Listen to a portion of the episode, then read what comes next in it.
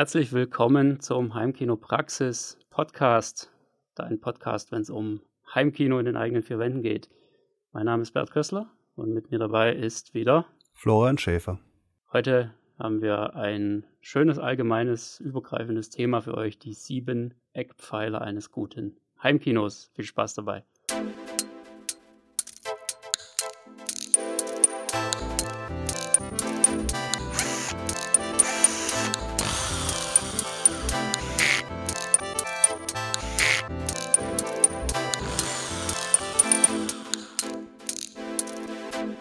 Heimkinopraxis Podcast.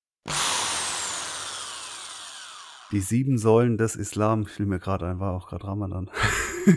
das ist möglicherweise auch eine nette Zusammenfassung, aber ich glaube, wir bleiben heute einfach mal bei den sieben Säulen des Heimkinos oder die sieben Eckpfeiler. Ja, wobei von Ecken kann man dann fast nicht mehr sprechen. Sieben sind es deshalb, weil es zum einen total schön ist, ja, so die sieben Zwerge und so weiter, man kennt das ja. Ähm, man sucht da ja immer so ein bisschen nach schönen Zahlen, aber tatsächlich sind es sieben Themen, die mir so eingefallen sind und über die wir heute mal ein bisschen reden wollen. Sieben Themen, die absolut, ja, ich sag mal, nicht nur wichtig sind, sondern die einfach wirklich das Thema Heimkino komplett ausmachen. Also wenn man die alle abgedeckt hat, dann ist man eigentlich, ja, ich sag mal, gut dabei, ne? Du sagtest ja auch, äh, wir sollten mal ein bisschen mehr singen ne, im Podcast. Also da gibt es ja auch ein bekanntes Lied dazu. Über sieben Brücken musst du gehen. Oh, so, jetzt. jetzt. kommst du.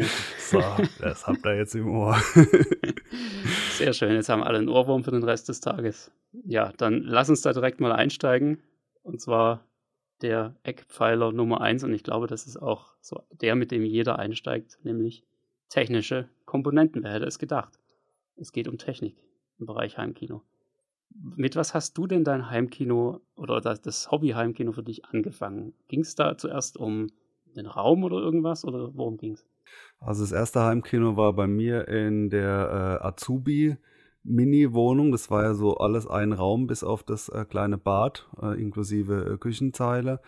Und da hatte ich ähm, noch aus dem aus der Jugendwohnung einen kleinen Fernseher und dann war es ein, war das erste, was das dann zum Heimkino gemacht hat, das 5.1-System. Also in einem Rutsch äh, fünf Lautsprecher, Subwoofer, Receiver und ähm, DVD-Spieler damals. Das war quasi der, der Startschuss und das zusammen mit dem kleinen Fernseher war dann äh, Heimkino. Ja, es geht am Anfang immer nur um Technik. Also bei mir war es ganz ähnlich. Und ich glaube, 100% der Leute, die da jetzt zuhören, werden da wahrscheinlich zustimmen, dass es bei ihnen genauso ist oder war, dass man sich eben am Anfang, wenn man da reinrutscht, immer erstmal nur um Technikgedanken macht. Da kommt erstmal das 5.1-System, das macht es zum Heimkino, dann kommt ein größerer Bildschirm, dann kommt vielleicht jetzt heute noch Dolby Atmos mal dazu und dann doch nochmal ein besserer Receiver. Vielleicht fangen dann auch manche schon an, so mit ein paar ordentlichen Verstärkern oder sowas. Also es geht immer nur um Technik, bis dann irgendwann der Beamer da ist und dann irgendwann geht es erst so richtig los. Dann wird es erst interessant. Und deshalb ist das zwangsläufig auch der erste Eckpfeiler. Klar, ohne Technik geht es nicht. Das gehört einfach dazu. Und ich glaube, das ist auch das Fass mit dem tiefsten Boden, ne, wie man so schön sagt. Ja, das genau, es wird nie voll, so ungefähr. Ähm, ja, das kommt natürlich direkt zum zweiten Punkt. Wenn dann das große Paket oder die Pakete ausgepackt sind, dann wohin mit dem Kram, sprich, wo die Lautsprecher hinstellen. 5.1 oder, oder Sound, gut bei Soundbar, das, das zählt ja eigentlich nicht. Ne? Also nur, nur wenn man, wenn man vielleicht so, so mit so äh, Ergänzungslautsprechern gibt es ja, glaube ich, auch welche, aber sehr in der Nische. Also sagen wir mal, wenn man irgendwie die Situation hat, Center links, rechts und hinten und dann vielleicht sogar noch Decke, die zu verteilen, beziehungsweise die richtig zu verteilen oder optimal, das ist dann äh, die zweite Säule. Und das wird natürlich ja. mittlerweile auch schon fast beliebig komplex, weil fünf geht noch, also auch in einem Wohnzimmer oft.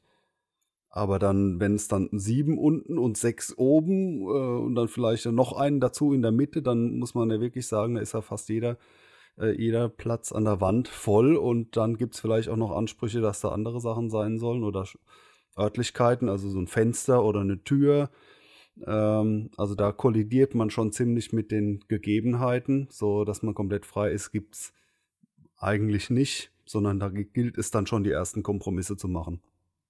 Ja, zumindest im Wohnzimmer. Genau. Und das ist dann äh, immer so der Punkt, also wenn die Technik mal da ist, man hat sie erstmal hingestellt, die Euphorie ist vorbei, ja, es läuft.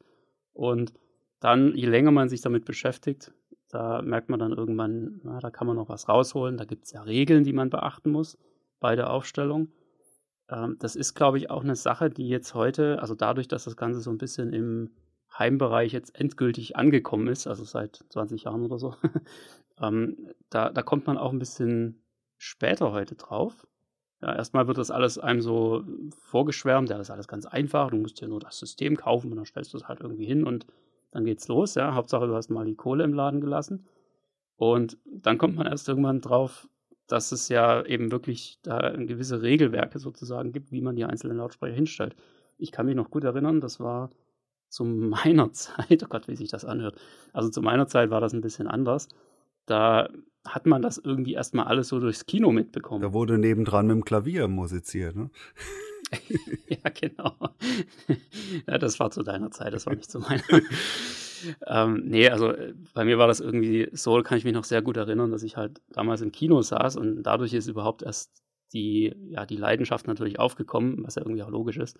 Aber du hast halt im Kino schon immer diese vielen Lautsprecher außen rumhängen gehabt und irgendwann hast du dann mal gehört, ja, da gibt es jetzt sowas, so Dolby Surround nennt sich das da wird irgendwie aus dem Stereosignal wird da noch was für hinten rausgerechnet und was weiß ich nicht alles.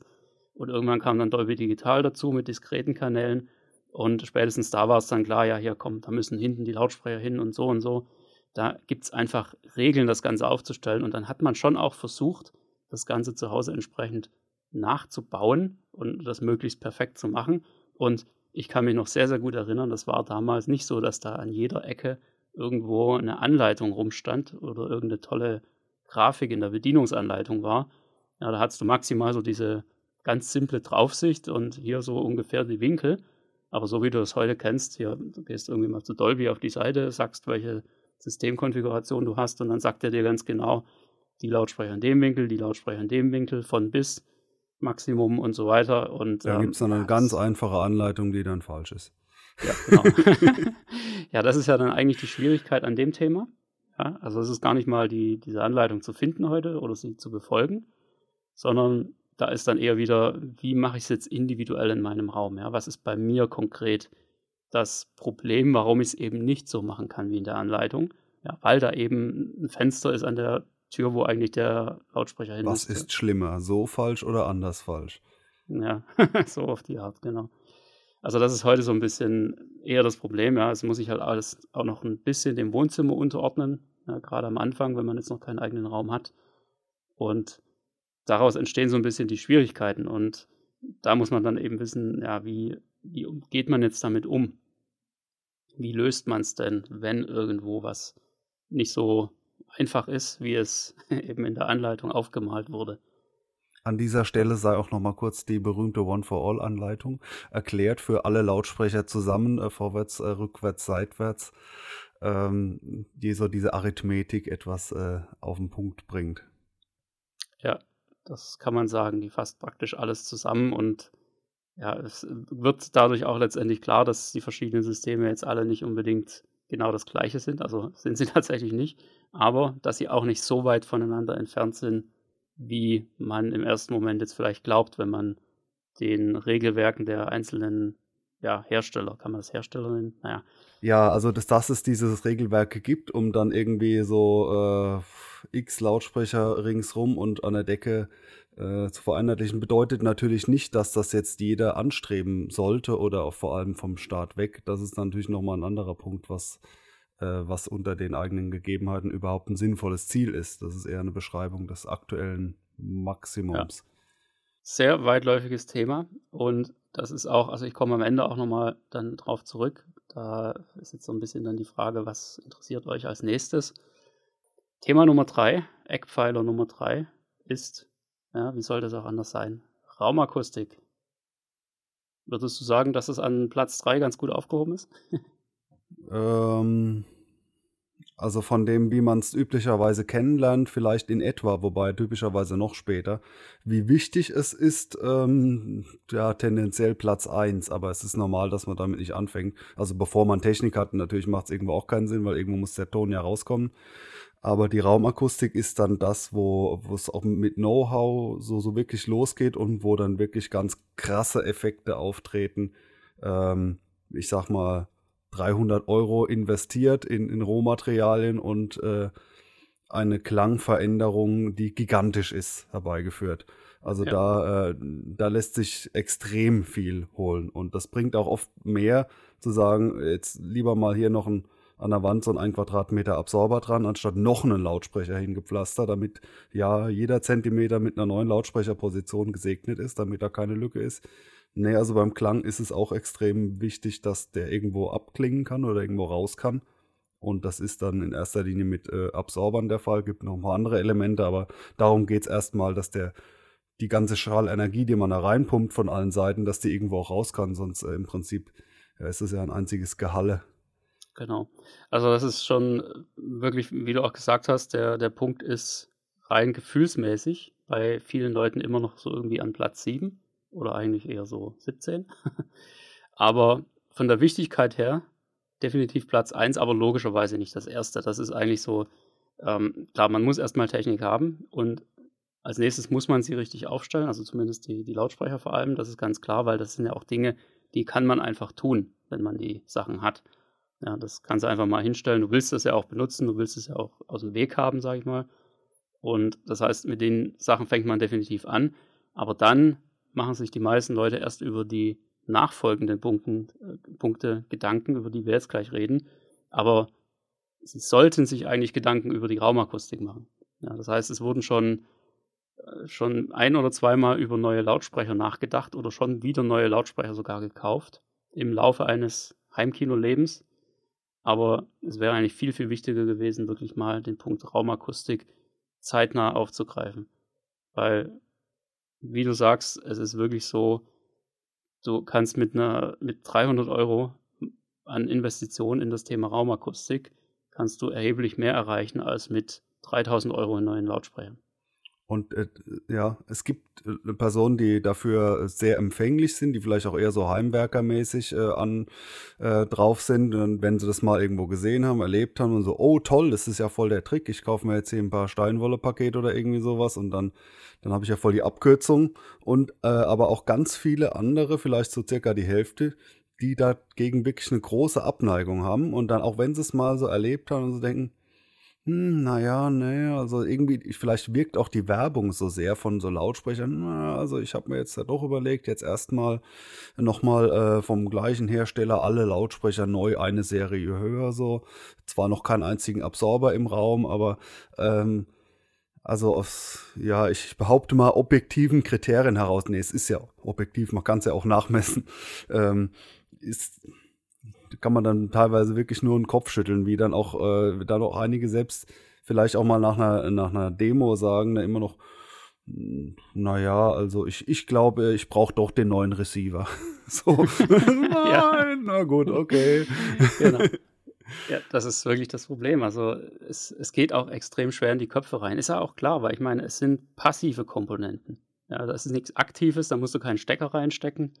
Da musst du nichts einstellen. Das sieht auch nicht übermäßig cool aus. Also manche schon, aber es ist jetzt nicht irgendwie, dass da irgendwelche lustigen bunten Zappelzeiger drauf sind oder sowas, wo du das Gefühl hast, boah, ist doch voll das Raumschiff hier oder so. Nee, das sind einfach nur passive Dinger, hängst du an die Wand, an die Decke und dann machen die ihren Job und den machen sie verdammt gut, also wenn es die richtigen Sachen sind. Das ist ja dabei eher noch die Schwierigkeit. Naja, aber das ist halt, muss man sozusagen, nicht besonders sexy, ne? Das kann man zwar schon so machen, also dass es schön aussieht, soll es ja am Ende auch. Ich meine, es muss ja auch Akzeptanz finden und soll ja jetzt den Raum nicht verschandeln, das ist ja ganz klar. Aber es ist halt einfach nicht so was Cooles und Schönes und Glänzendes wie irgendein cooler Verstärker mit einer tollen Anzeige, mit ein paar tollen Knöpfen dran. Ist doch völlig klar. Also habe ich vollstes Verständnis dafür, ehrlich gesagt. Man kennt das, ja. Mann, vielleicht besonders. Ja, genau. Ein weiterer Punkt, damit wären wir dann bei Säule 4 angelangt. Also eins war technische Komponenten, zwei Lautsprecheraufstellung, drei Raumakustik und viertens das Bassmanagement. Also ich glaube, so ziemlich jeder fängt mit äh, einem Subwoofer an und äh, weiß nicht, ob man das da schon Bassmanagement nennen kann. Also wahrscheinlich mal Automatik drüber laufen lassen, Einmessung und ansonsten eigentlich keinerlei Bassmanagement. Sogar der Subwoofer wird nur dahingestellt, wo er eben gut steht, so optisch. Also irgendwie vorne in der Mitte oder so leicht zur Seite versetzt, wenn in der Mitte dann irgendwie die ähm, DVD-Player oder was weiß ich was stehen, dann äh, äh, eben links nebendran der Subwoofer, so wo er sich äh, schön integriert oder irgendwo versteckt unterm Sofa, wo er halt ähm, ja, sich gut einrichten lässt. Und damit ist auch erstmal ein riesen Wow-Effekt verbunden. Also so war es bei mir, wenn ich, ich kann mir jetzt kaum noch irgendwie vorstellen, wie ich das toll finden konnte damals. Aber es ist natürlich, man fängt halt, äh, jeder, glaube ich, fängt bei Null an, außer man käme jetzt aus so einem Haushalt irgendwo, und es ist ja noch relativ neu, das Thema Heimkino, sondern ich bin aus einem Haushalt gekommen mit einem Fernseher, so als, als Audio im Wesentlichen. Und dann zum ersten Mal eben eine Heimkinoanlage. Da kann man dann schon mal nett Musik hören aber dann ein, sei es noch so schäbiger Subwoofer, so ein, so ein kleines Downfire-Gerätchen, macht dann Bumm und dann ist schon mal jede Explosion schon mal so, uh, das ist ja toll.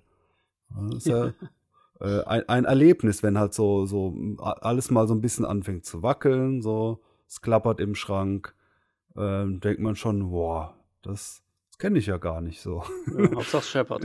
ja, und dann irgendwann äh, sind wir dann vielleicht in den Ansprüchen etwas höher und dann merkt man, okay, da kann man also noch mehr machen. Ich erinnere mich auch, wo ich schon so einen relativ ähm, mächtigen Subwoofer hatte, so einen 15 Zoll Klipsch und äh, da hat, kam mal irgendeiner vorbei, der mir, glaube ich, eine Leinwand abgekauft hat oder so, irgendein so Gebrauchthandel und der sagte, ach, den Subwoofer habe ich auch, da wollte ich mir jetzt einen zweiten kaufen. Und da hatte ich noch gesagt, ja, wie? Der ist doch schon laut genug. Wie kann man da einen zweiten brauchen? Also jeder durchläuft diese Lernkurve so erstmal zu verstehen, warum soll, könnte man da jetzt mit Subwoofer andere Sachen machen, außer die tiefen Frequenzen besonders laut. Und da fängt es dann an und Bassmanagement bedeutet eben vor allem mit mehreren Subwoofern, mit Einmessungen, mit vielleicht auch speziellen Akustikmaßnahmen den Bass so hinbekommen, dass er tief und laut spielt, aber vor allem auch schnell wieder abklingt. Weil wenn so ein Bassimpuls kommt, äh, eine Explosion oder sagen wir mal jetzt äh, ein Monster äh, tritt auf den Boden auf, dann macht es Brums und dann soll normalerweise danach wieder Ruhe sein, sofern nicht noch natürlich noch ein Basssignal kommt. Und wenn jetzt gar keine Maßnahmen im Sinne von Bassmanagement getroffen wurden, dann ist es durchaus so, dass mehrere Sekunden lang der Bass noch so laut abklingt, dass eine Verdeckung stattfindet. Also man hört quasi nicht, wie es weitergeht im Film. Und wenn man das dann einmal erlebt hat, wie es auch gehen kann mit wenig Nachhall, dann, also, also ich war da total begeistert. So, das erste äh, Heimkino mit äh, Bassmanagement, was ich so äh, erlebt habe, wo ich wirklich äh, dann auch direkt darauf geachtet habe, so wie ist es, okay, der Bass ist laut und dann bom, bom, bom, und danach war der wieder weg und ich kannte nur diese Welle. So, es geht los. Aber es ist auch manchmal erstmal eine Enttäuschung da bei anderen. Also bei mir war es nicht so. Ich war von Anfang an begeistert, als ich das erlebt hatte. Aber es gibt auch einige, die dann sagen, okay, jetzt ist ja alles äh, quasi nach Lehrbuch mal richtig gut. Aber es ist auch weniger. Also zumindest mal von der Dauer her. Äh, und ähm, manche genießen ja auch einfach nur, dass es halt noch äh, quasi äh, statt Massageauflage oder sowas, dass, dass es halt der, der Sessel lang wackelt oder so. Ja. Und, ja. und das ist natürlich dann in dem Sinne, ist es dann weniger. Das kann dann auch enttäuschend sein. Ja, das ist ein riesen Gewohnheitsthema auch, weil viele sind da auch so ein bisschen, ja, ich sag mal, verballert im Kopf. durch den Bass zum Beispiel im Auto oder so. Ja, viele bauen sich da so einen mega Subwoofer hinten rein und kutschieren damit dann durch die Gegend und Hauptsache es dröhnt und ist laut und, und alle gucken. Ja, das, das ist bei manchen einfach so, ich würde fast sagen, eine schlechte Angewohnheit. Aber äh, ist natürlich ein Hobby für sich. Aber es geht ja eben tatsächlich wirklich darum, wie du sagst, dass es ähm, nicht, nicht einfach nur laut ist, sondern dass es eben besonders sauber ist. Das ist eigentlich so die Qualität daran. Aber ich glaube sogar, also Auto kann natürlich auch sehr schlecht klingen und mit viel zu viel Bass, wenn man da entsprechend das installiert hat. Aber ich glaube, was stehende Wellen angeht, ist ein Kfz, also es ist schon lange her, dass ich da so eine Installation hatte, äh, aber ist es sogar viel besser, weil die Türen einfach viel zu dünn sind, um den Bass aufzuhalten. Natürlich, klar. Das äh, geht man hat dieses Gedröhne, wie es durch Betonwände entsteht, ja gar nicht ja, beim Auto, sondern das merken dann eher die, die nebendran stehen an der Ampel oder wenn man dann dauernd äh, Gut, das war damals noch die, die manuellen äh, Spiegel, wo man dann, wenn sich die, die Außenspiegel verstellen und so Effekte. Ja, also Raummoden hast du in einem Auto definitiv nicht. Generell ist ein, ist ein Auto ist eine super Umgebung für, für Akustik, aber das ist wahrscheinlich auch so ein bisschen das Problem, wenn Leute aus dem Bereich kommen und dann zum ersten Mal einen Subwoofer zu Hause hören und einfach maßlos enttäuscht sind, weil es da eben plötzlich Probleme gibt, die sie so gar nicht kannten. Und ich glaube, diese Erfahrung, die macht wirklich jeder der irgendwo mal einsteigt. Und deshalb ist das eben hier letztendlich auch einer dieser sieben Eckpfeiler geworden, weil es eines der kompliziertesten Themen überhaupt ist. Also wenn ich mal, ich, ich muss mir nur mal von, von Heimkino Praxis die Seitenaufrufe anschauen, die Statistik, dann sind da Subwoofer-Themen ganz, ganz oben mit dabei.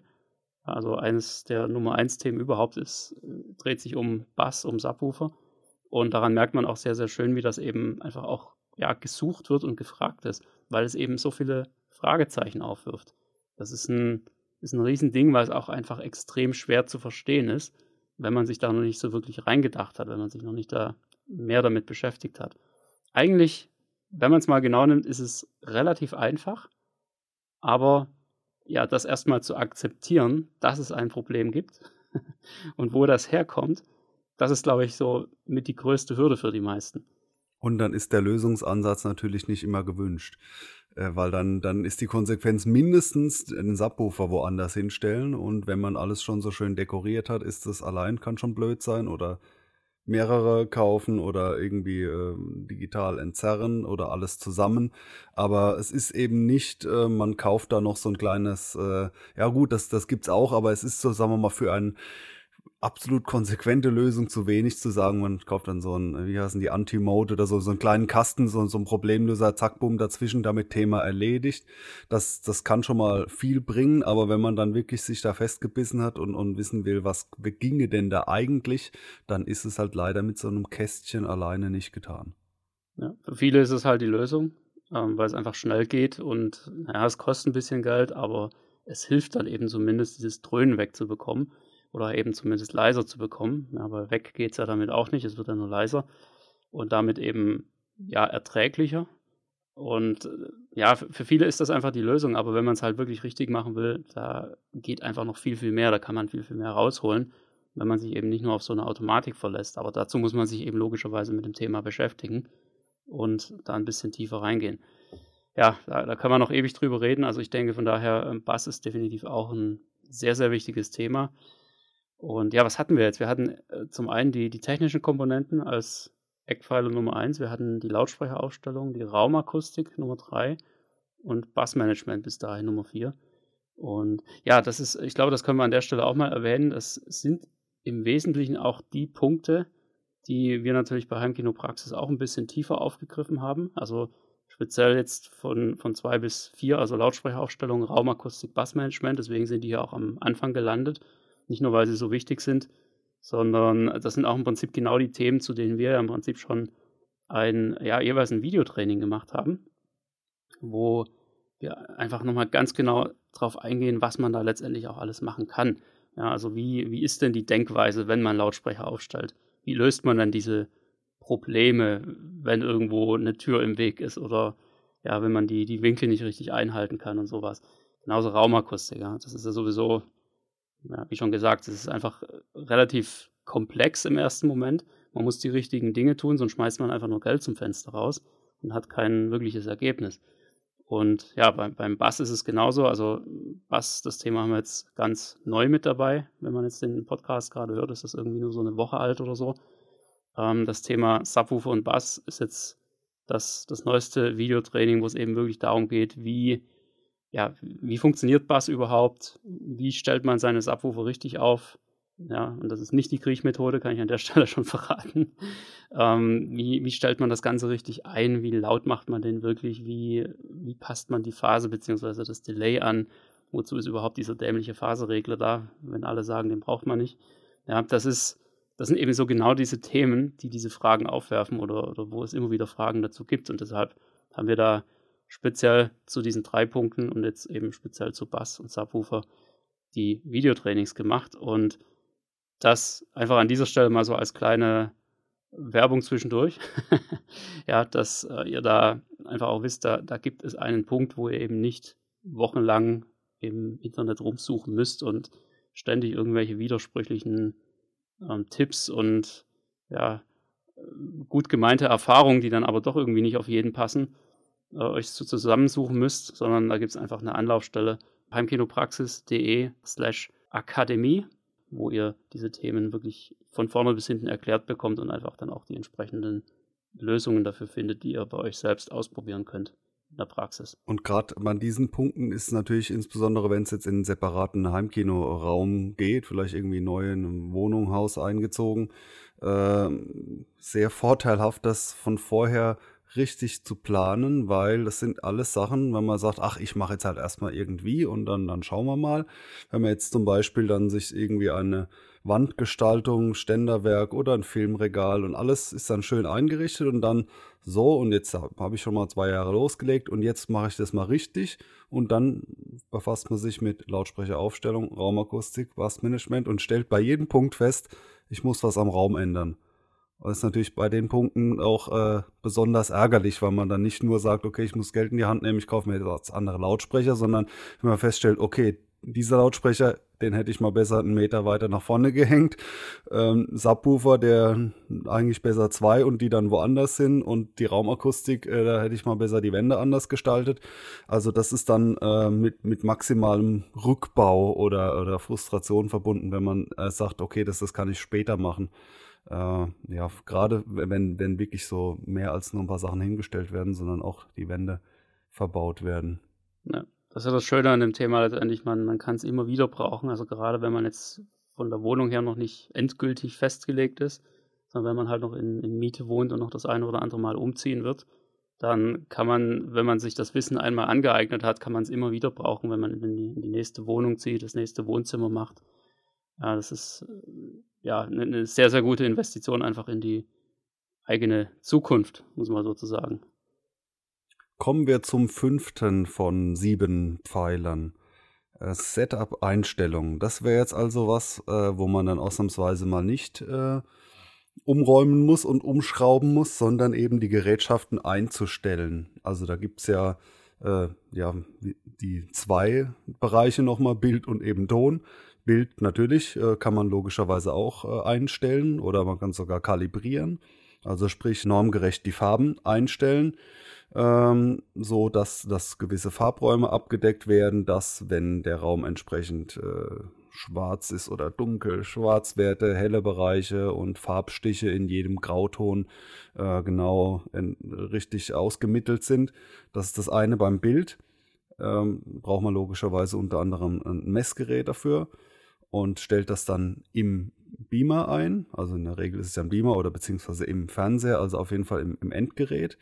Und dann gibt es natürlich noch die äh, Einstellung beim Ton. Beim Bassmanagement hatten wir es eben schon. Also es ist, wenn man das gut machen will, die Basseinstellung, dann ist natürlich immer eine Equalizer-Einstellung im Bass vorhanden, sei es im einfachen Fall eine Bassautomatik oder irgendwas Manuelles und genauso natürlich auch bei allen anderen Lautsprechern. Das ist vielleicht nicht so ganz so ein krasser Effekt wie beim Bass, weil wenn ein Bass komplett falsch eingestellt ist, dann ja, dann, dann kann es einem alles wegdröhnen, also an, an restlichem Sound. Also es kann also sowas von Größenordnung daneben sein. Das ist schon ganz fies, aber natürlich, wenn es dann nicht Krach-Wumm macht, dann sind ja die restlichen Lautsprecher gefragt. Also vor allem die Lautsprecher in der Front. Und da geht es dann um so Sachen wie Natürlichkeit, also selbstverständlich, wie, wie, äh, wie versteht man die Person, Sprachverständlichkeit, ähm, Musik, Musiksound, also auch abgesehen von elektronischer und manch anderer Musik ist ja Musik im Wesentlichen was, was jetzt nicht in den tiefsten Bassbereich geht, sondern sich eben auch in dem Stimmenbereich, Trommeln, Snare, hohe Instrumente, irgendwelche Pfeifgeräusche, das richtig einzustellen. Äh, und ja, das sind die wesentlichsten Einstellungen. Auch da gibt es die Automatik. Gibt es im Bild eigentlich auch eine Automatik, frage ich mich gerade. Ja, die gibt es mittlerweile. Aber nur bei manchen Geräten. Das nennt sich dann Autocal. Ich weiß nicht, ob andere Hersteller auch sowas ähm, unter einem anderen Namen noch haben. Aber ein Name, der mir jetzt einfällt, ist Autocal. Also, dass man das Messgerät pla äh, platziert und dann ähnlich wie mit dem Messmikrofon so Action. Und dann äh, wird das durchgemessen und eingestellt. Das ist noch nicht sehr verbreitet. Ja, ist äh, ja. Auch Messgeräte sind halt auch nicht so sexy, ne? Also, weil, was sollen die denn nee, machen? Das ist immer noch das gleiche Gerät, ne? Ja, es gibt ja auch immer noch Leute, die das äh, Messmikrofon vom AV-Receiver auspacken und, sich fragen, was soll ich denn damit? Und das dann gleich ja. wegschmeißen. Oder, also ich, ich verstehe sowas nicht. Also, man sollte es doch zumindest mal ausprobieren. Also es gibt, oder den, den Fall hatten wir auch schon ein paar Mal erwähnt, also die Kandidaten, die also noch nicht mal äh, die verschiedenen Settings ausprobieren. Also so, so, oder wie du mal sagtest, hatte ich im letzten Kino schon eingestellt, passt noch im anderen Raum. genau. Auf andere Lautsprecher. Also, nee, äh, also war mindestens das, was so ohnehin schon beigepackt ist, das Mikrofon äh, und, und diese natürlich und, und, und äh, diese und jene, wie, wie heißen sie, die ganzen, ja, die ganzen Kurven, die, die halt so im, äh, in den Receivern so äh, drin geparkt sind, die einfach mal durchschalten, um zu merken, ja, was, was geht denn da? Also vor allem, äh, zumindest mal, bevor man in Betracht zieht, ein neues Gerät zu kaufen, sollte man doch schon mal in etwa wissen, was mit dem alten eigentlich gegangen wäre. Ja, das ist auf jeden Fall aber ein Thema, also gerade im, im Audiobereich das hatten wir ja schon. Das waren die Podcast-Episoden 27 bis 29. Also wenn euch das interessiert, dann da einfach mal reinhören. Das waren so die Themen, wo wir uns eben über automatische Einmesssysteme unterhalten haben und dann, wie man da immer mehr auch manuell letztendlich eingreift, bis hin eben zu ja, akustischen Messungen sozusagen von Hand. Also das Ganze manuell zu machen, wo man eben einfach nochmal viel, viel detaillierter eingreifen kann, wo man mit richtigen ja, kalibrierten Messmikrofonen rangeht, nicht nur diese kleinen Billigplastikdinger vom AV-Receiver, was da mitgeliefert wird. Und ja, ich denke auch an der Stelle kann man nochmal erwähnen, dass, dass wir auch zu dem Thema ein Videotraining haben. Das hast du gemacht. Das Thema Akustikmessung mit REW. Genau, also ja. So quasi der Einstieg in die Profiliga, wo das einfach auch ganz genau erklärt wird, was man da eigentlich alles braucht, wie man das aufbaut, wie man das anschließt, und dann diese Messungen durchführt, sodass man sie auch wirklich beurteilen kann oder dass sie auch wirklich einen Nutzen haben. Nachher, das ist ja da schon ja, ein bisschen komplexer, als da jetzt einfach nur der Bedienungsanleitung zu folgen und da zu machen, was das Ding auf dem Bildschirm anzeigt. Und das hat extrem viel mit Wissen zu tun, dieses Thema. Also das ist äh, leider nicht so, oder zum Glück, also ich finde es ja dann äh, spannend an der Stelle. Das ist eben nicht so, dass man sagt, da gibt es eine Anleitung, die hat halt jetzt irgendwie 30 Punkte und dann gehst du die durch und danach passt's. Also dass es im Prinzip so ein mechanisches Abarbeiten ist. Das ist es bei diesem Thema nicht, weil wenn man jetzt zum Beispiel sagt, es geht, jetzt um da ganz kurz auszuholen, um Zielkurve und die soll zu der hin soll korrigiert werden, also damit ein gewisser Frequenzverlauf gegeben ist bei allen Lautsprechern. Und das äh, mache ich jetzt manuell. Dann kann man natürlich schon sagen, also wenn du nur das machen willst, dann lass es doch den Receiver machen, weil genau das macht der ja. Und wenn du das aber nicht machen willst, dann warum? Ja, und an welcher Stelle willst du das vielleicht absichtlich nicht machen? Was soll dann besser werden? Weil, wie gesagt, um jetzt nur Malen nach Zahlenmäßig äh, irgendwie eine Linie nachzubilden. Also das kann auch ein Computer vollautomatisch. Unterschiedlich gut, aber das haben jetzt die Dirac, Odyssey, YPAO und so, genau das, das machen die ja. Die, die biegen das dann dahin. Und äh, wenn man sich jetzt sagt, okay, alles super duper durchkorrigiert von unten nach oben, äh, führt aber nicht unbedingt zu den besten Klangergebnissen dann wird es spannend, ja, was führt denn stattdessen zu den besten Ergebnissen? Äh, und an was, genau. auf was sollte man denn da achten, wenn man einzelne Parameter verstellt? Man kann es nicht immer nur sagen, verstell was und, und lausch halt gut, ja, sondern äh, wenn ich an diesen, äh, diesen Parameter verstelle, dann wird das anhand von dem beurteilt akustisch wie auch messtechnisch, weil natürlich ist beides wichtig, also daher auch äh, REW, also das Messprogramm mit dem Mikrofon. Das ist schon, es geht jetzt nicht nur um, um reines äh, der Musik lauschen und dann irgendwie blind äh, Regler drehen, sondern es gehört ja beides dazu. Aber man kommt da nicht umhin, ähm, ja, so ein bisschen zu wissen, was man tut. Es ist nicht unendlich komplex oder wie so oft gilt da so diese ähm, Pareto-Prinzip oder wie man es nimmt. Das heißt, bis zum gewissen Grad mit dem Thema befasst, äh, hat man schon 80 Prozent des Effektes erreicht. Natürlich, um das so bis ins Nonplusultra zu treiben, kann man das studieren. Gibt es ja auch Studiengänge dazu. Aber um äh, überhaupt schon mal einiges rauszuholen, genügt dann eine überschaubare Zeit, die man sich äh, damit befasst und mit ein bisschen Demomaterial aus dem eigenen Fundus idealerweise, dass man dann auch musikalisch oder äh, filmszenenmäßig gut kennt um dann letztlich das im eigenen Raum auszuoptimieren.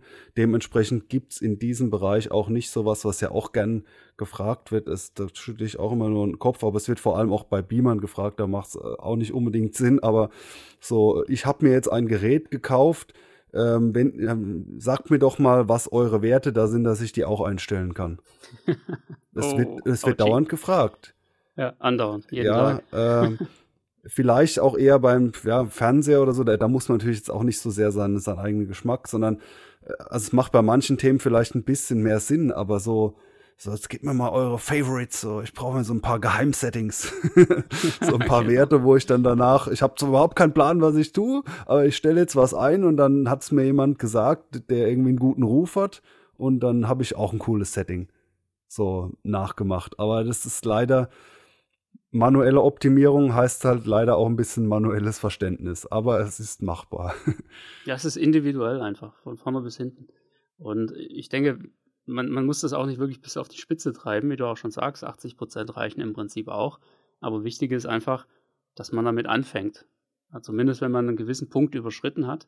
Und äh, für den einen reicht eben die Automatik und für den anderen muss es dann eben schon ein bisschen mehr sein weil er dann eben, ja, vielleicht auch irgendwann im Laufe der Jahre, sage ich mal, gewisse Technik angehäuft hat, die das auch einfach verdient hat, dass man es nochmal, ja, manuell und nochmal richtig macht, dass man es ein bisschen mehr auf die Spitze treibt.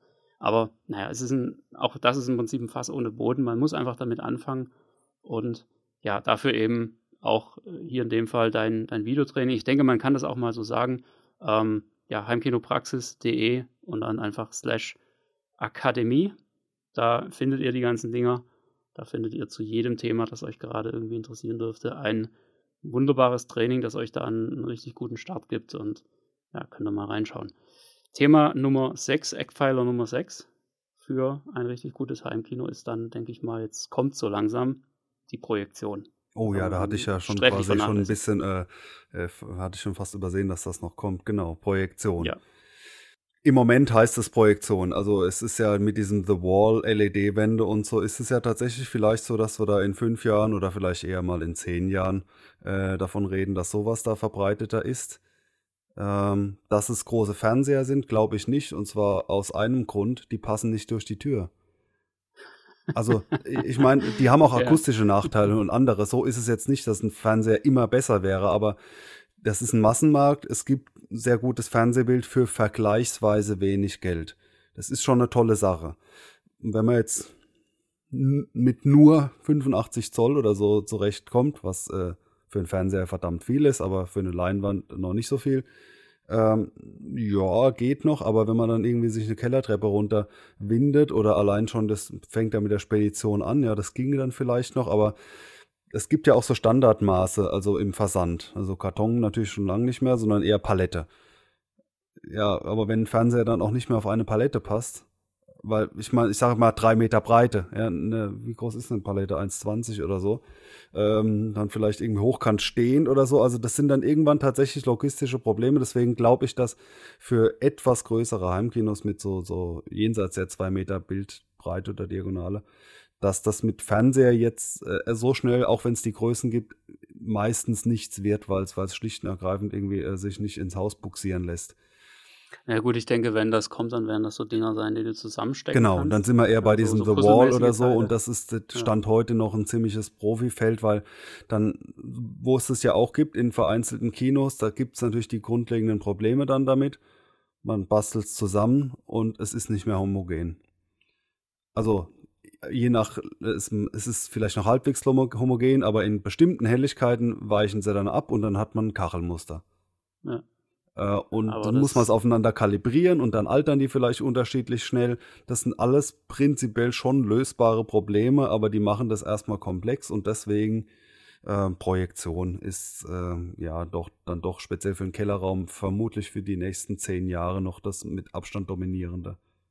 Ja, ganz sicher. Deshalb ja, ist es, ich, ich denke, das muss man auch wirklich explizit so sehen. Ich, ich habe jetzt bewusst auch gesagt, es ist Projektion als Eckpfeiler Nummer 6 ist es nicht das Bild an sich.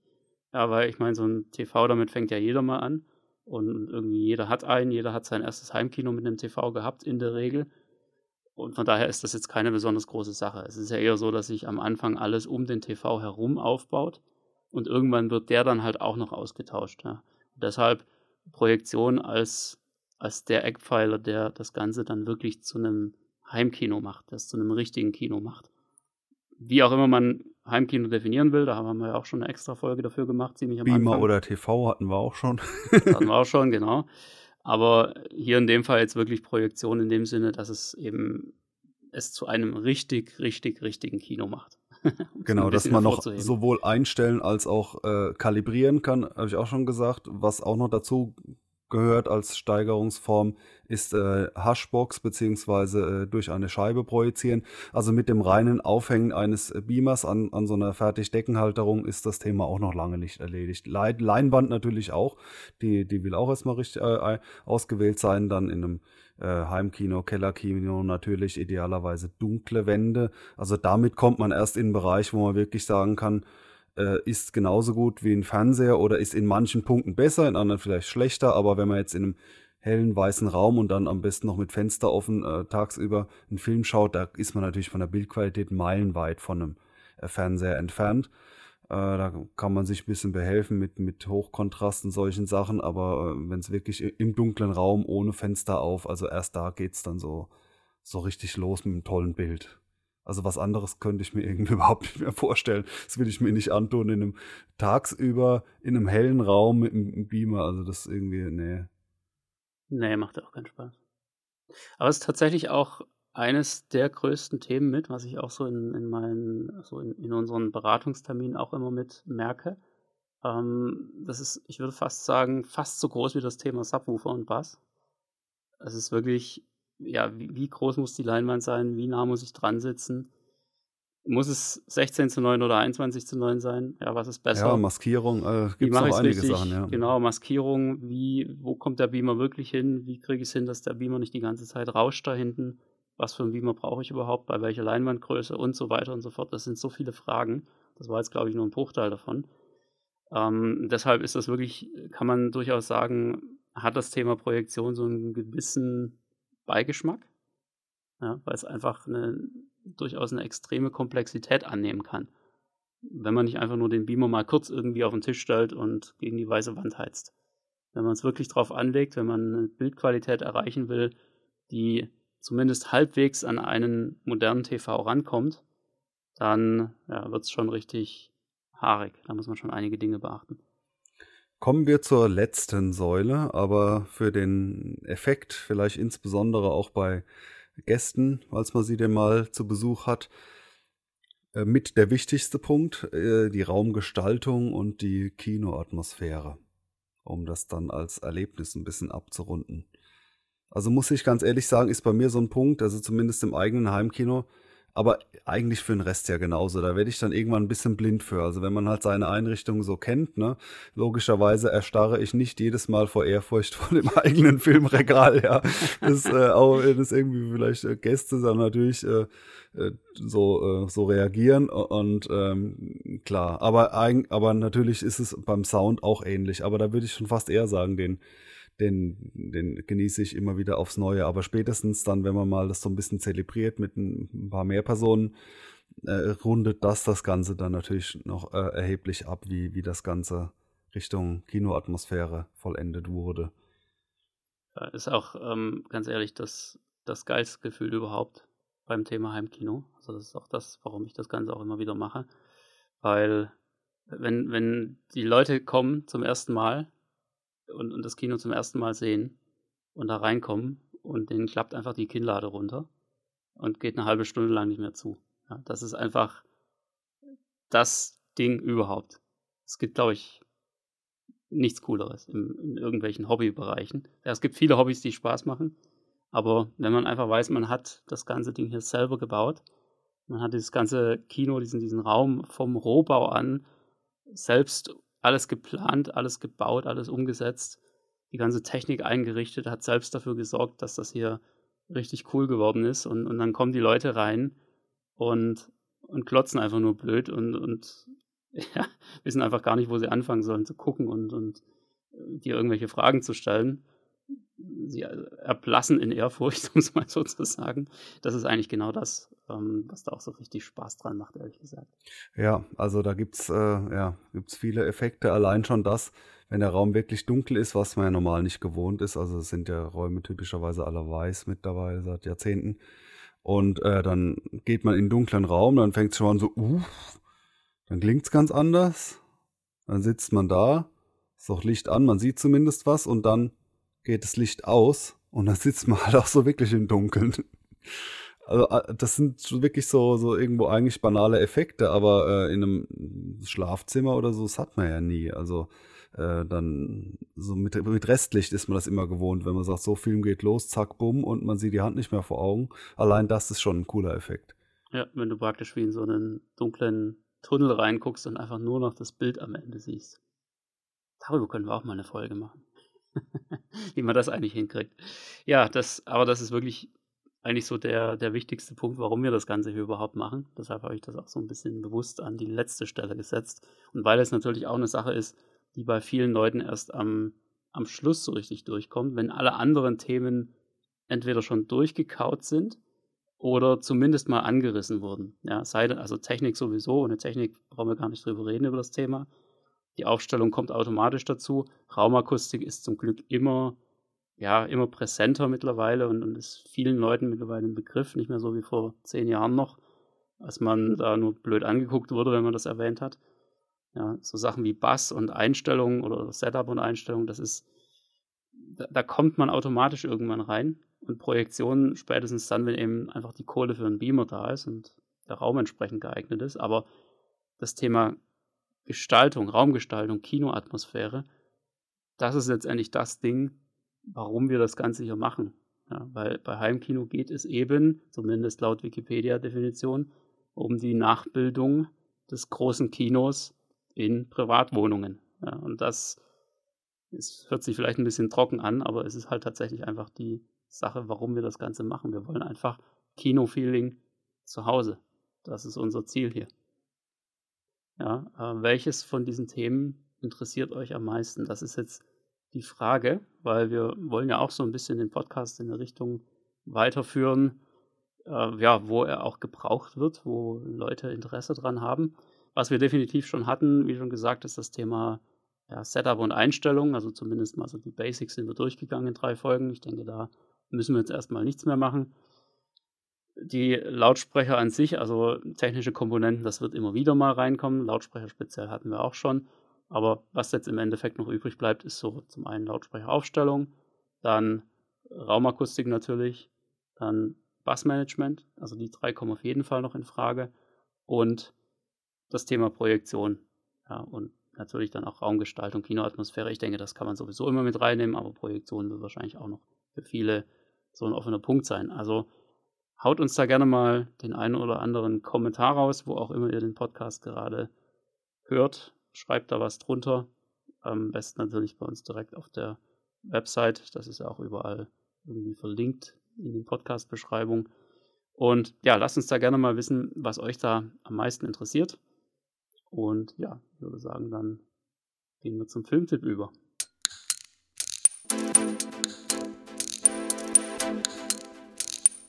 Der Heimkinopraxis Filmtipp. Ja, ich habe mal wieder was Schönes rausgekramt. Den habe ich kürzlich zum zweiten Mal gesehen und habe mich daran erinnert, wie der mir einfach beim ersten Mal schon tierisch gefallen hat.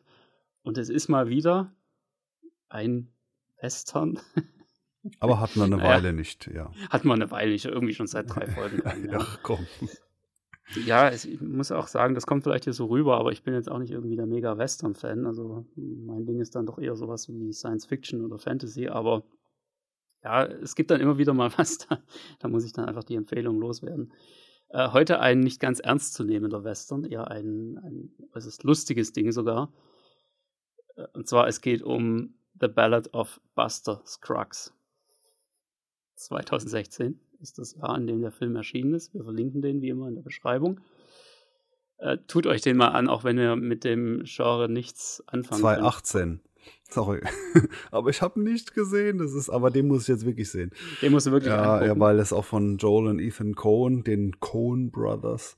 Und ich habe ja. ich, ich hab Szenen davon gesehen. Ich habe eben gefragt, was das gibt's doch nicht, gibt's doch nicht. Ich habe da Bilder vor Augen, aber ich glaube, ich habe den tatsächlich nicht gesehen. Ich weiß nicht, wie das passieren konnte, weil den muss ich natürlich sehen. Also ja. ja.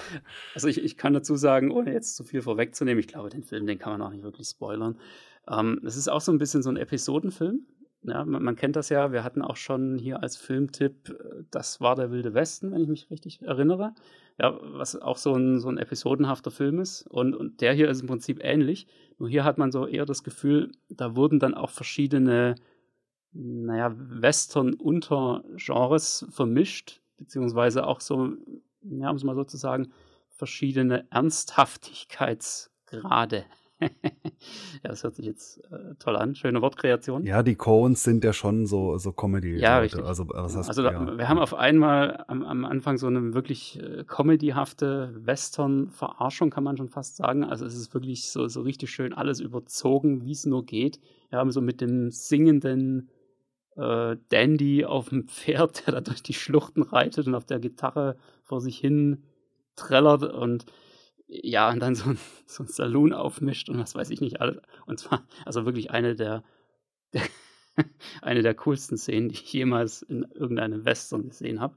Äh, ziemlich am Anfang, also guckt auf jeden Fall rein. Es lohnt sich schon alleine wegen dieser Szene, der ganze Film. Und dann geht es aber auch gerade, ja, so, so, so, ganz interessant weiter, ja. Das ist gar nicht mal so, wie man es erwartet. Ja, der Typ, da zieht sich jetzt irgendwie die Handlung um den herum. Nö, gar nicht. Ja, das ist dann einfach ja, ist doch ganz plötzlich vorbei und dann kommt schon die nächste große Sache und da geht es wieder um ein völlig anderes Thema. Und es ist einfach äh, teilweise sehr verschrobener Humor, um es mal so zu sagen auch äh, Sachen, wo man, wo man dann wirklich denkt, boah, eben meinen die das jetzt echt ernst hier? äh, das kannst du doch eigentlich nicht bringen, nicht mal in einem Film. Aber nö, machen die einfach. Ja, das ist so. Zum Thema meinen die echt ernst. Also die, die Coens haben ja schon das Thema Western in vielfältiger Art und Weise bespielt. Äh, nie so super ernst, außer vielleicht, aber ne, das ist ja Neo-Western, No Country for Old Men. Die haben so viele westernmäßige Sachen gemacht. Oh Brother, Where Art Thou ist ja auch mehr oder weniger westernartig. Dann gibt es noch ja. Äh, True Grit, die Neuverfilmung von dem alten Klassiker haben sie gemacht. Äh, ja, auch, auch ein Film, der, äh, der im, weiteren Sinne für mich zu Western zählt. Also es ist definitiv ein Neo-Western, was ja heißt, westernmäßige Elemente etc. in einer neueren Zeit, nicht mehr in der, sondern mit Autos und so. Äh, ist ähm, Fargo. Ja, der ist auch, also der ist ja vielleicht der beste Cohen-Film. Also auf jeden Fall grandios. Und zum Thema, äh, man weiß nicht, ob die das ernst meinen. So komme ich drauf. Das ist ja auch das Grandiose oder eines der coolen Sachen bei Fargo. Da ist am Anfang, bevor es losgeht, eingeblendet, basierend auf einer wahren Begebenheit. Und am Ende im Abspann äh, die Handlung und Personen sind alle frei erfunden. Ja. das ist halt schon eine coole ja. Nummer, ja. Ja, das ist einfach, um die Leute nach der Werbung aufzuwecken. kann man das schon mal hinschreiben. Und ist ja. natürlich auch frei erfunden, aber das, da haben wir sich gedacht, ja, was, weil manche ja auch so, oh, wahre Begebenheit, aber dann, ja. Naja.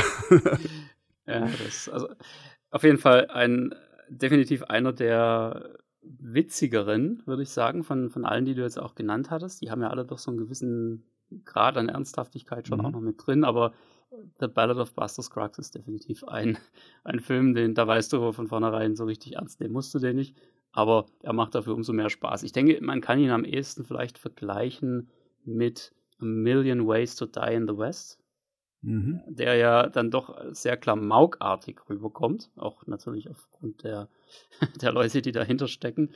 Ähm, also so extrem ist er nicht, aber es geht schon eher so ein bisschen in die Richtung. Man weiß es eben immer nicht so richtig. Wollen sie jetzt hier nur rumblödeln oder meinen die das jetzt wirklich ernst? Schaut euch den an, The Ballad of Buster Scruggs. Auf jeden Fall. Sehr schön. Wir hoffen, die Folge heute hat euch wieder gefallen und ihr konntet ein paar Sachen mitnehmen. Die Idee dahinter ist vor allem auch die gewesen, dass jeder mal so ein bisschen überprüfen kann, ob er denn schon alle sieben Eckpfeiler eines Heimkinos für sich so ein bisschen bearbeitet hat oder ob es da einfach generell Dinge gibt, die, ja, die man bisher vielleicht so komplett vernachlässigt hat.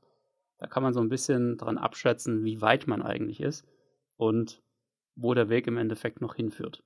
Also Vollständigkeitsliste abhaken und ansonsten äh, schön Vorschläge machen, Wünsche unterbreiten. Bis dahin, äh, zum nächsten Mal. Ja, macht's gut. Bis dann.